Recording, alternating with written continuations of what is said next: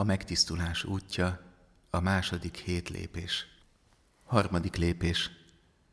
A Mária utat a szűzanya lelkületével járjuk. Milyen fájdalom lehetett a számára, amikor Augustus császár rendeletére Betlehembe kellett menniük, szíve alatt az Isten fiát hordozva. Milyen fájdalom lehetett, amikor kiságy helyett a barlangban, az állatok etetőjébe kellett őt fektetnie. Mária nem lázadt, elfogadta, és igyekezett megérteni az isteni szándékot. Isten védtelen, gyönge gyermekként akart megszületni. Azért is, hogy merjük őt a kezünkbe venni, magunkhoz ölelni. Hogy elhiggyük végre, nem akar mást, mint szeretni minket, odaadni az életét, önmagát. Jézus az egyszerűség, a szegénység útján érkezett ebbe a világba. Noha gazdag volt, értünk szegényé lett, hogy szegénysége által meggazdagodjunk. Fogad örömmel az arándoklás egyszerűségét, szegénységét. Lásd meg benne Isten szegénységét, akit jászolba fektettek, aki önmagát adja ajándékul. Szereted-e a szegénységet, egyszerűséget? Tudsz-e adni? Bőkező ember vagy-e?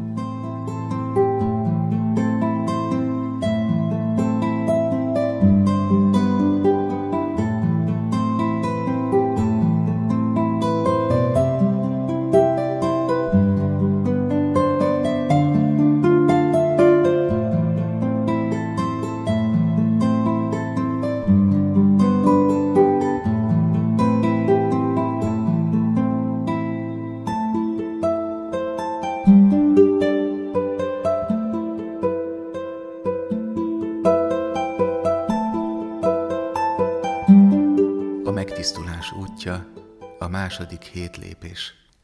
Negyedik lépés. Szent Benedek fiatalon Rómában tanult. Nagyon bántotta őt a római ifjak feslett élete. Gyakran ment el a katakombákhoz, a vértanuk sírjaihoz, és kérdezte magában, hol van a kereszténység régi ereje. Végül ott hagyta Rómát, és a Szubiákó melletti barlang csöndjébe vonult el. A nagy csendben, lassan, hatalmas erővel megszólaltak a lelkében Isten szavai. A regula, a Benedek által írt rendszabály elején Benedek több alkalommal így idézi a Szentírást. Kiált hozzánk a Szentírás szava. A magány csendjében, Benedekben hatalmas erővel kiáltani kezdtek Isten szavai. A héber nyelvben egy szójáték is utal erre a titokra. A pusztában, midbár, a puszta kiáltó csendjében Isten igéje, dábár, felkiált, megszólal. Az arándokút csendje lassan megszólal. Időnként kiált, megszólalnak Isten kristálytiszta szavai, amelyek sokszor elítélik a bennünk levő bűnt, sötétséget.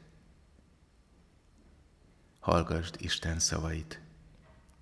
Szakíts időt a Szentírás olvasására. Engedd, hogy a csend benned is megszólaljon, kiáltson. Mivel szembesít téged ez az isteni hang? Milyen sötétséget nevez meg az életedben.